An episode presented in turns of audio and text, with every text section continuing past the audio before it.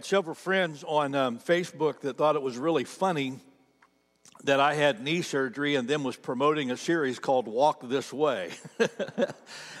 they found that. They said, Well, what way is that, Steve? Is it like, is it like this or that? But uh, I'm, I'm walking well. Again, thank you for your prayers. I'm healing well. I'm actually going to try to preach standing up today, if, if, that's okay with you. We've been in a series the last uh, few weeks called Walk This Way, and we're looking at this incredible opportunity that we have to walk with God. And uh, again, if you have never invited Jesus Christ into your heart to be your Lord and Savior, if you have never invited Him into your life to be your guide and your Lord, man, I just want to encourage you today to really consider that. Think about this you never have to walk alone. And you know why that's so important? It's so important for a thousand different reasons. But can I give you one today? Sometimes the path gets scary. Amen. Every once in a while, life gets really scary. In fact, you know, let's rewind the tape just over a year ago when the announcement was first made about this virus that was starting to sweep across uh, Europe and, and, and Asia and, and was making its way here. And then, man, when it finally hit our country and, and we began to see the effects of it, the fear that began to set in for so many and, and the way that it altered our lives. And, and all of a sudden, people became fearful about their health, fearful about people they loved, fearful about the economy that was, that was struggling, fearful about their jobs and whether they're going to be, keep them, fear of the unknown, of what is all in the, what in the world is all of this going to lead to and what is going to happen. Much, so much fear. But yet, even when the path gets scary, we find that we don't have to endure this by ourselves. We can have the presence of Almighty God. Amen? Take your sermon outline out. Walk, walk with me for a little bit today as we talk about this. I want to look at a passage of Scripture um, that'll be very familiar to a lot of you if you grew up around the church or are just familiar with the Psalms at all. In Psalm 23 and verse 4 from the New Living Translation, it just has a great, a great scripture. Read it out loud with me. Even when I walk through the darkest valley, I will not be afraid, for you are close beside me. You are close beside me. You know, I, I, spent a little bit of time this week when I was working on this message just thinking about the, the effects that fear has uh, on our lives. And can I, can I give you just a few, just some, the, just some basic facts about fear? Um, you may have experienced or uh, come to understand some of these on your own. First one is fear exaggerates reality. Fear exaggerates reality. Fear makes things seem louder, bigger, uh, more complicated than, than, than they really are. Um, it's so funny. I going in to have my knee operated on, and then I had a, my annual had an annual physical last week, and uh, I have what's called white coat syndrome. Anybody know what white coat syndrome is? Anybody else suffer from white coat syndrome? It's like I'm usually a pretty relaxed person until I go see a doctor, and then my blood pressure elevates, and, and for some reason I have this great anxiety. Now, backstory on that is I grew up in a home that family that never went to doctors or dentists. Um, in fact, my mother was scared to death of doctors and dentists. My mother would tell me uh, when she would talk, somebody would talk about going to the dentist. I can still remember my mom saying, "I'm not going to the dentist." Do you know how many people die in a dentist chair every year? Now, can you imagine being a kid growing up in that environment? Man, you know, and, and, and, and no kidding. I mean, Wanda could tell you after we got married about, about all the fun stuff that she had trying to get me to go to a dentist. In fact, when I left Chartel the first time and went to Olathe, Kansas, um, our dentist, we had an office suite uh, just in, in the second story of an office building, and our dentist was downstairs and Wanda, well, I, I, had such a reputation for canceling dentist appointment and, and, and missing them or forgetting about them that Wanda would literally, kid you not, she would call the dentist office and ask the nurse to go upstairs to my office and say, Pastor Steve, it's time for you to come downstairs now. You know, that was that, that fear I had. You know, and, but see, when you get when you have fear like that, it just it just makes everything seem worse. It just it's so loud. It just makes everything seem scarier and bigger and louder and all that kind of stuff. Fear exaggerates reality. Fear can paralyze us. Fear has a paralytic quality to it. So funny, my uh, grandson Maddox is so excited because he's seen the new trailer for King Kong versus Godzilla that's coming out uh, in, in the spring. And he, he wanted to show it to me. He said, he said Grandpa, he said, Have you seen the new trailer? And he was showing it to me. And I said, Man, I remember seeing King Kong and Godzilla back when they made them out of those claymation, you know, kinds of things back in the day. And uh, so he's all excited about this. Then he asked me a question, and I thought this was so funny what he observed. He said, Grandpa, he said, Have you ever noticed in, in, in, in monster movies like that, have you ever noticed that when people try to get away, they fall down? And I said, Yeah. He said, It's so crazy. He said, Every time people are ready, he said, they just fall down. He said, Why is that? And that's when I, and I said, You know what? Maddox, I said, fear has this paralytic quality to it. I said, it starts making us paralyzed. Said, people try to run. I said, but they get so scared, their legs won't move and they just, they just fall. And that's what happened to us, isn't it? Happens to us, isn't it? When we, when we become afraid, whatever it is, our, our minds begin to freeze and we can't really think and, and, and our voice kind of stops. We can't really talk and we can't move. And it just has that paralytic part of it. Fear can paralyze us. Fear is hard on us physically, mentally, emotionally, relationally, and spiritually. Fear is hard on us. Um, people who have a lot of anxiety and a lot of fear, uh, it takes its toll on them. It takes it, it, it, stresses the mind. It strains the body. Uh, people who have a lot of fear. They often overreact in their relationships, and, and it causes a lot of problem for them relationally. And obviously, when, when fear is taking over your life, it, it's hard for you to be able to, to really trust and lean into God. We'll circle back to that in a, a little bit, which kind of gets me to the next one. Fear, fear strangulates faith. Fear strangulates faith. The, the, the, more fear that builds up in our life, the more it pushes our ability to have faith out. Um, fear will choke the faith right out of you. Let me give you one more. Another fact about faith, and I'll bet some of you have discovered this. What we fear is almost never as bad as we fear it to be. What we fear is almost never as bad as we fear it to be. Have you discovered that? Uh, you know, there's a, a, a, some studies that go on about, about fear and the things, and you probably have read that the statistic that says 90% of what you fear never happens. And the 10% that does happen is usually never as bad as you have imagined it to be. And that, that, that's a fact of life. You know, so much of what we are afraid of never really comes about. And the things that do come about uh, really aren't are, are, are fairly manageable, or we find a way to make it through it. Think about, think with me this morning for just a second about what would your worst nightmare be. you you ever have one of those dreams where in your dream, um, all of a sudden you're standing up in front of a crowd of people and you're there standing in your underwear? You know, or something where you're just, you know, something bizarre like that, and you just, you know, you just kind of like, oh, you know, how could they, you know, you and you, you always, or you you have these these fears that something crazy like that's going to happen. Great story if you haven't seen it. How many are you friends on Facebook with Lindsay Farmer? Anybody? Oh my gosh. Lindsay wrote a story this week that I thought was so awesome, and she gave me permission to share her story.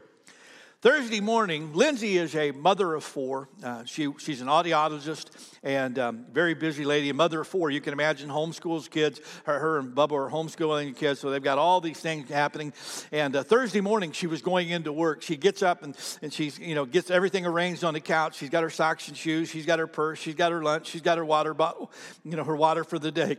She's got her day planner. She's got all the stuff, and she's gathering things up. And of course, like most moms, she's you know running right on schedule and has to get out. So she gathers all of her stuff up. She gets in her car and she's zooming across town to work.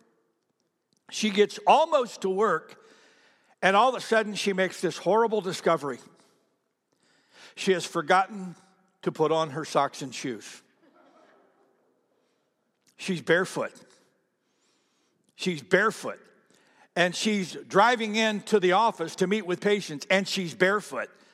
And she's like, How can I do this? You know, how, how, how in the world? And what, what do I do? And, and, and, she's panicking, and now she, it's, too, it's too late. She doesn't have time to turn around and go all the way back home. And, and, and so she, she calls her office, talks to her secretary, and, and uh, she said, Is my first client there yet? And uh, and it was like 25 hours. She had like five minutes, you know, to get there. And I said, she said, "Is my first client there?" That she said, "Yes, of course they're already there." And uh, she goes, "Now what? You know, what am I going to do?" And so she pulls over and she's scrambling, looking through the car, and she goes, "Maybe, just maybe, there's a pair of shoes somewhere in the car."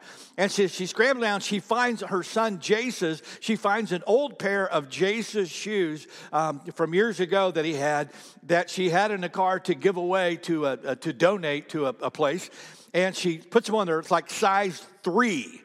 And so she's trying to get her, wiggle her foot in these kid sized shoes. And it's like, she said, picture the Cinderella story of the sisters, you know, trying to get their foot in the glass slipper and it's way too small. She goes, that's what it looked like. She goes, I'm trying to wiggle my foot in there. She goes, I can't get it down. I'm scrambling. What am I going to do? Now she's at 10th Street. And she decides, only thing she can do, she zooms down the street to the dollar store and decides she's going to try to find a pair of shoes. So she gets to the dollar store in a rough, rough part of town. She gets out of the car. She said there's like 10 or 11 men standing there in the parking lot. She's got these two size three shoes stuck on the balls of her feet. And she goes, I'm clopping, tiptoeing across the parking lot. You know, just clap, clap, clap, clap, clap. She said, I sound like a horse running into the dollar store. All these people are staring at her like, what the heck is going on? You know? She gets into Dollar General and she's praying, you know, please have a pair of shoes somewhere. She's looking through Dollar General and she finally finds a pair of men's house shoes that she can wear. So she clop, clop, clops up to the counter. Obviously, the clerk is checking her out. This woman is going, okay, you know, and, and, gets, and she gets these house slips and finally makes it to work 20 minutes late. Now, she's telling this story on Facebook. I'm, I'm, everybody who reads this is dying laughing.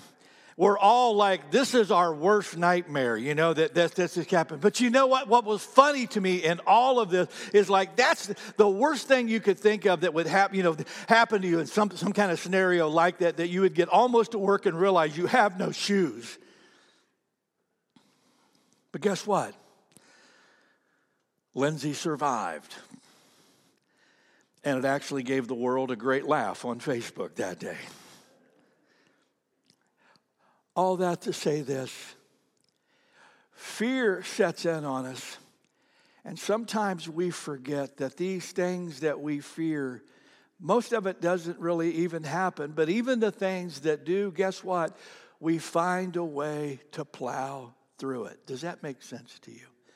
Now, I want to I want to I want to talk to you. Uh, give you a couple of thoughts today.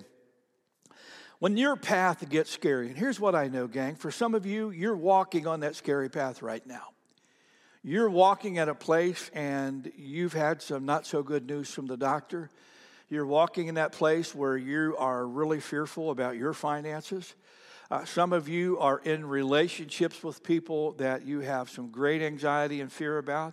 Um, I, I, what I know for a fact as a pastor is that there are a lot of us that are walking on roads right now, and our hearts are filled with fear.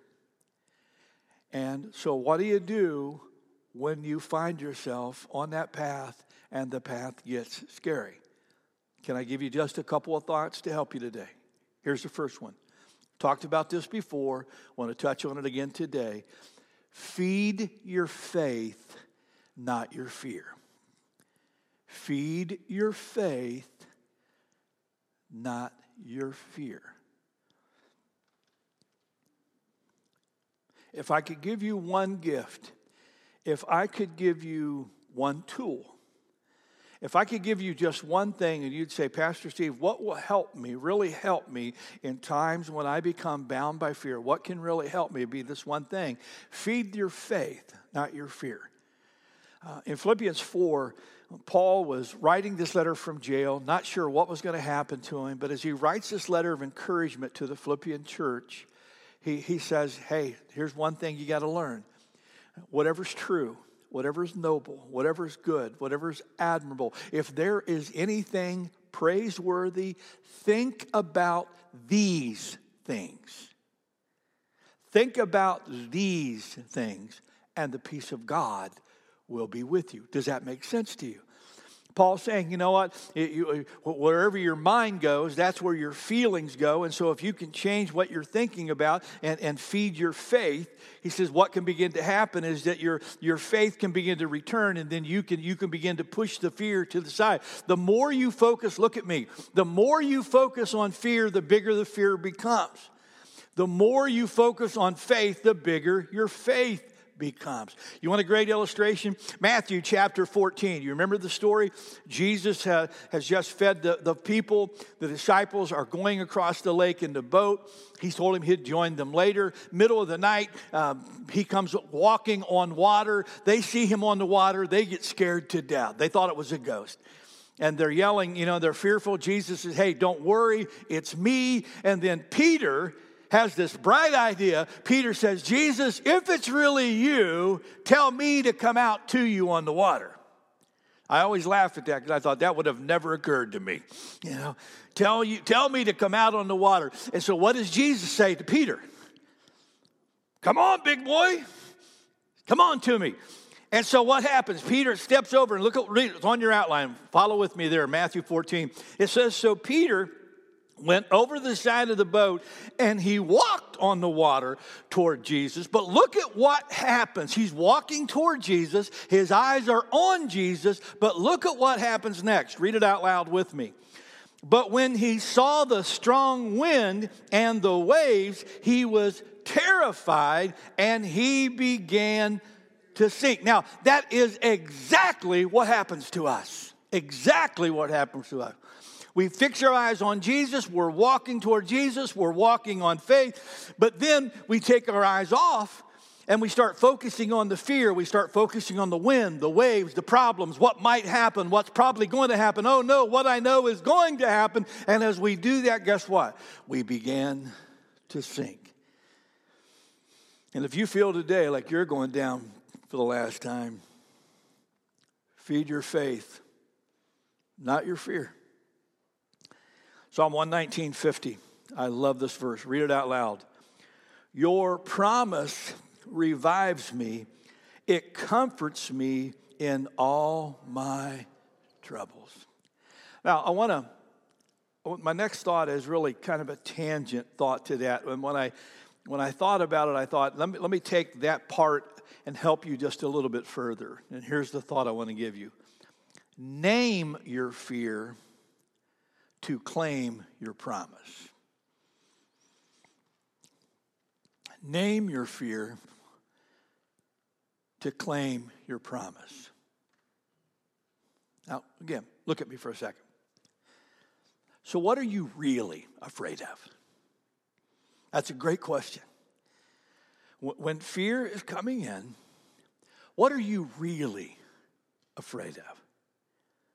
Because if you can name that fear, if you can really give it a name, if you can really identify what it is, don't miss this, you can find a promise of God that can help you with that. God's word is filled with incredible promises. Amen. And, and if you can name what fear you really have, and, and again, rather than just saying, you know, I, I just need to read the Bible more, yeah, you do. But you know what? If you know what your fear is, you can find the verses that you need. You can find the promises that you need to hold on to in the middle of whatever it is that you are going through. I love what I love what Psalm 1830 says. Read it out loud with me. He says, all the Lord's promises prove true. He is a shield for all who look to him for, for protection.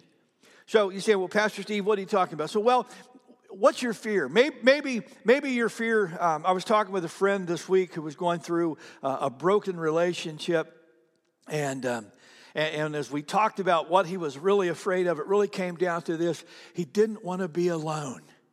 He didn't want to be alone. And you know what? You know what? What a great promise. What, what does God say? I will never leave you or forsake you. His name shall be called what? Emmanuel, which means what, church? God with us. You see, if you can identify that my fear is I don't want to be alone, you can find the promises of God that remind you, you know what? You are never alone. Or maybe your fear is a fear of inadequacy. Maybe you feel like you're, you're supposed to, um, you know, you've been asked to, to teach a class or, or share your story or give a testimony or, or you feel this nudge and, uh, to, to step up and do something in ministry and you're going, you know, I don't have the ability to do that. Well, of course you don't. God doesn't call you because you have that ability. He calls you because He has that ability. And you find the promise where He talks about God is our sufficiency. And when I know that God is my sufficiency, I'm not worried so much about who I am. Or maybe you're worried about your health. Maybe you're facing that health crisis. Maybe you've gotten some scary news from the doctor. And as you're facing that, you know what? We, we need to go back and remember who our God really is. Because one of the names that have been given to God is Jehovah Rapha, which means what? The Lord who heals us. I love in Mark chapter 9 when Jesus comes down from the Mount of Transfiguration and has a father who was so concerned about his son who has these seizures and no one seemed to be able to do anything. And the father's like, you know, if you can, if you can do something. And Jesus says, What do you mean if I can do something? All things are possible. With God, all things are possible. With God, all things are possible. Say that with me. With God, all things are possible. Look at me. I don't care what your health issue is. I don't care what it is you're facing. Our God is bigger than the issue that you have. Amen. You better believe it. Or maybe you're struggling with addictions or habits that you can't break and you keep going, you know, Lord, I can't I can't do this. I don't have the strength to break these chains. No, of course you don't. But Philippians 4:13 reminds us that what? I can do all things through Christ who gives me the strength. Or maybe maybe you get the worst news that this life can give you. You're going to die. Now look at me. You know I love you. But one day all of us will die. Amen. Nobody makes it out of here alive. Is there any promises in God's word about what to do when we're facing death?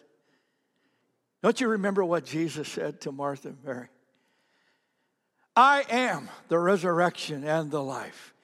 And he who believes in me, even though he dies, yet shall he live. You, you see what I'm doing? Oh, and what I want to teach you in this is this ability that we have to, to, to, if we can name our fear, then we can claim our promise. I put a statement on your outline. The promises of God are the steadying rod that can keep us balanced, man, when fear sets in. Great picture. If you have a fear of heights, this is not going to be for you. Throw that up on the screen for me. That crazy man right there, his name is Felipe Petit. Felipe was um, kind of a high wire guy, he was a bit of a daredevil. August 7th, 1974, uh, just as the Twin Towers uh, were completed in New York, he got some inside help from some people who had access to the roof and starting even a couple of months out he began to get supplies up there. And eventually on, on august 7th uh, he had they had with help he had strung a high wire between the twin twin towers. Now that's uh, over 1300 feet up. That's over a quarter mile up. And he walked across back and forth between the twin towers did it a number of times before he obviously got arrested. What's he holding in his hands? It's not a trick question. There's a big. What's he holding? A big one. That pole that he's holding, That's like almost 30 feet long. It's like 28 feet long. It weighs 55 pounds. Now, why in the world, when you're up on a wire a quarter mile up in the air, why in the world do you also want to carry a 30 foot pole that weighs 55 pounds? Believe it or not, it helps him stay balanced that weight and you'll notice he has it down low. He puts it down to keep a low center of gravity and he keeps as he keeps that that forces his feet. It gives him extra extra weight for his feet to push down into the wire. It also kind of offsets if he if he rocks one way or the other the weight of the pole actually helps keep him upright. That pole is not an added detriment to what he's doing. That pole is actually a steadying rod that he can hold onto as he walks across the wire. Now put that image in your mind. Take out your phone phone, take a picture of it if you need to. Carry it with you this week because what I'm showing you is this is what the promises of God are for. God does not promise you you're going to you're going to you're going to be uh, escape from having to walk across wires like that. God never promises you that scary paths aren't going to be a part of your journey, but God has given you strong and true promises that you can hold on to that will balance you as you walk across the high wires in your life life. Amen. That was worth the price of admission this morning, I promise you. Name your fear, claim your promise. Let me give you one more. Stay courageous. Stay courageous. We all too often pray for God to remove the fear. when probably what we really need to be praying is for God to give us the courage to keep walking. When they're heading into the promised land in Joshua 1, here was the word of the Lord to Joshua This is my command. Read it with me, church. Be strong and courageous. Do not be afraid or discouraged, for the Lord your God is with you wherever you go. Back to the verse that we had for today. Read our verse again out loud. Even when I walk through the darkest valley, I will not be afraid. Why? Because you are close beside me. Here's what I put on your outline God doesn't promise that you won't have scary paths, but He does promise that you'll never be alone.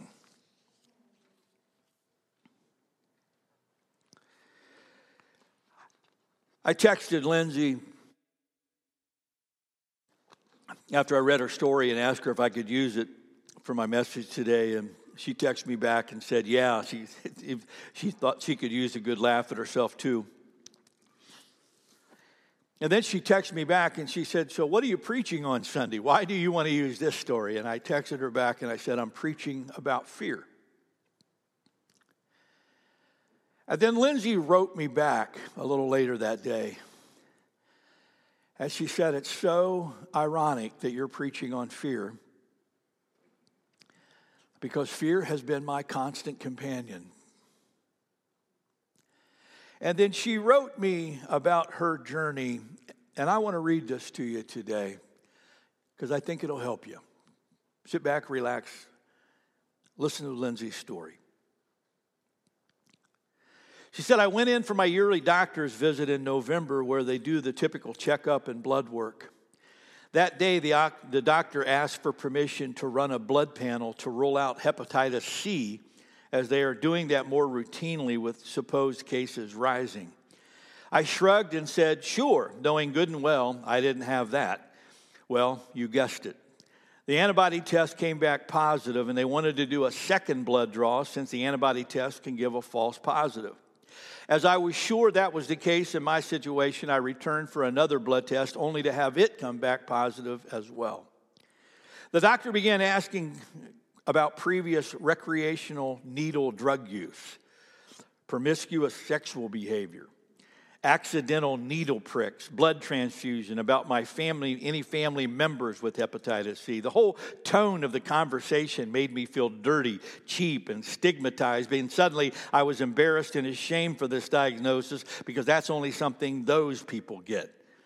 I told her that I had zero of those risk factors, to which she pretty much brushed me off and recommended I be seen by a specialist who, after calling for an appointment, could not get me in until January 26th, which was Tuesday of this past week.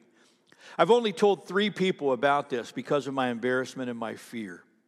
For two months, I have racked my brain trying to figure out where I could have gotten this while researching and learning every little detail about hepatitis C. I've joined Facebook groups, read research studies, listened to other patients' stories, and looked into the not so fun temporary and permanent side effects of all the different drugs that are currently being prescribed to treat it. It has had me so totally wrapped up in fear all the time with all these what ifs. I even began seeing a natural doctor for some natural treatments out of Texas, searching for something to help treat this diagnosis and treat my liver. Tuesday, I saw the specialist who did further blood work to determine the viral load again and determine what strain I had. More waiting for test results, which can make you do crazy things, like leaving the house on a cold 35 degree January morning barefoot without even noticing.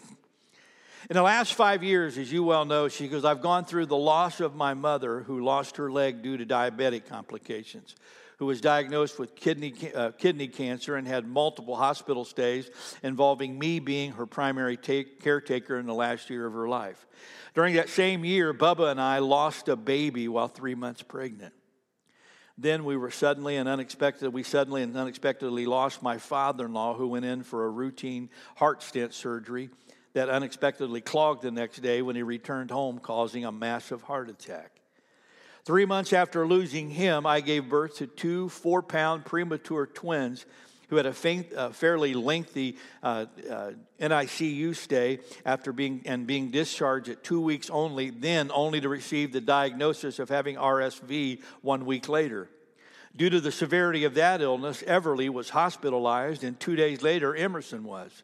Emerson's systems were so much worse, uh, so much more severe, they sent her and myself to Wichita for two weeks since the ICUs in Oklahoma City were all full.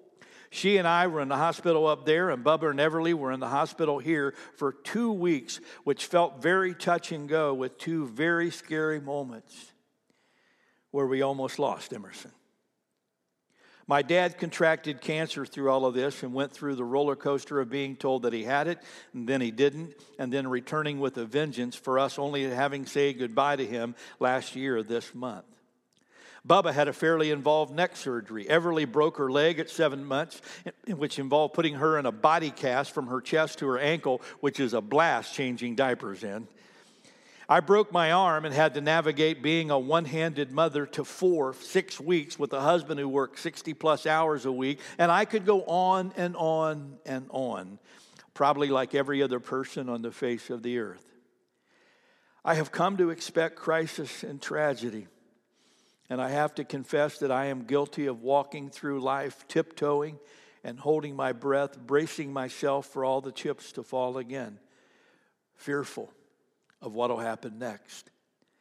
So I just assumed that this hepatitis C diagnosis was my next plight. Fear does crazy things to you. And through it all, I have learned that while nearly impossible to control, the fear itself does not change the outcome of the situation. In the moment, the fear can be quite paralyzing, stopping you dead in your tracks. But gosh, what great perspective it gives you when you come out on the other side of those situations which made you so fearful. Bub and I have had numerous deep conversations regarding the loss and the curveballs that life throws at you. We have totally adopted a new outlook on life, knowing that there are no promises and plans are certain to change. We no longer wait to do things down the road, knowing that down the road is not guaranteed. I changed jobs for one I love, allowing him to get out of one that was extremely stressful, slowly and quite literally killing him one day at a time. We pulled our kids out of school and now homeschool so that we can have greater influence over their life and more quality time with them. We bought land in the country that we've always wanted, deciding not to wait till later because we want to enjoy it now. We work to make time for our kids, for our friends, to visit family, and to go on vacation, to make memories, and to try to enjoy and relish all the small moments and opportunities gifted to us each day. Yes, we have been through many tough times, but in spite of it all, we are immensely blessed. Today, I received the last of the blood test results from Tuesday, saying that the antibody test was negative, the viral load was undetected, and the viral strand was indeterminate, and the liver function was normal. Praise God. Thank you, Jesus. She said, I struggle with saying things like, God chose to heal me. After all of the crises and heartache we have been through, I really do not understand why some are healed and some are not, and why some situations are resolved in the way we would like and others are not. I don't know if my test results were the natural treatments, that the natural treatments work and that it took care of the virus, or if God just decided to show off. But I do know this I give God all the credit for being the orchestrator of this outcome and every other large and small detail of my life. And while I would like to tell you that I will never be fearful again, I am trying consciously to change my perspective and see all the little beautiful blessings in the everyday happenings of life. And today, I am thanking God for this news. If you're walking on a scary path today, you are not walking alone. There are many like Lindsay who are walking down some of the same scary trails that you find yourself on. And you know what? Not only do you have other people who are sharing your experience, you have a God who will never leave you or forsake you. Hear our verse again. Even when I walk through the darkest valley, I will not be afraid, for you are close beside me. Whatever your fear today, whatever shadow has been cast over the path that you're walking on, where, wherever it is you're feeling a little bit fearful or a little bit afraid, today, let's take just a moment. Lay those fears before God. Ask Him to fill your heart with faith. Ask Him to help His promises to be that steadying rod that you can hold on to no matter what path you're walking. And today, say, Lord Jesus, no matter what I go through, I am going to trust you. Well, Father, that's our prayer today. As we come before you, you know the path that every single one of us is on. You know the scary parts of that journey. You know exactly what we're walking through and what shadow is being cast across the path that we find ourselves on. You know the fear that has gripped our hearts. You know, Lord, how some of us, even this past week, literally shook in our boots thinking about what was ahead.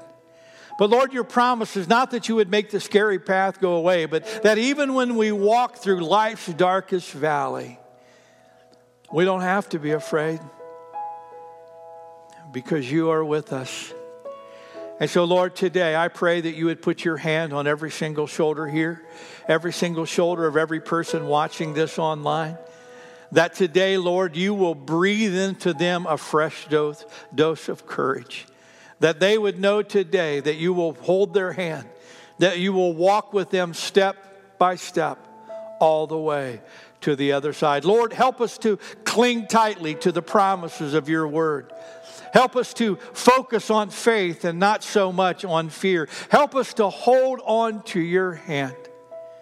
Lord, we thank you for the faith that we have. We thank you for how we have trusted you thus far. But, but Lord, that song really is our prayer. Today we're asking for the grace to trust you even more. Lord, we love you so much. Thank you for walking with us every step of the way. And it's in your precious name that we pray today. And everyone said, Amen. Amen.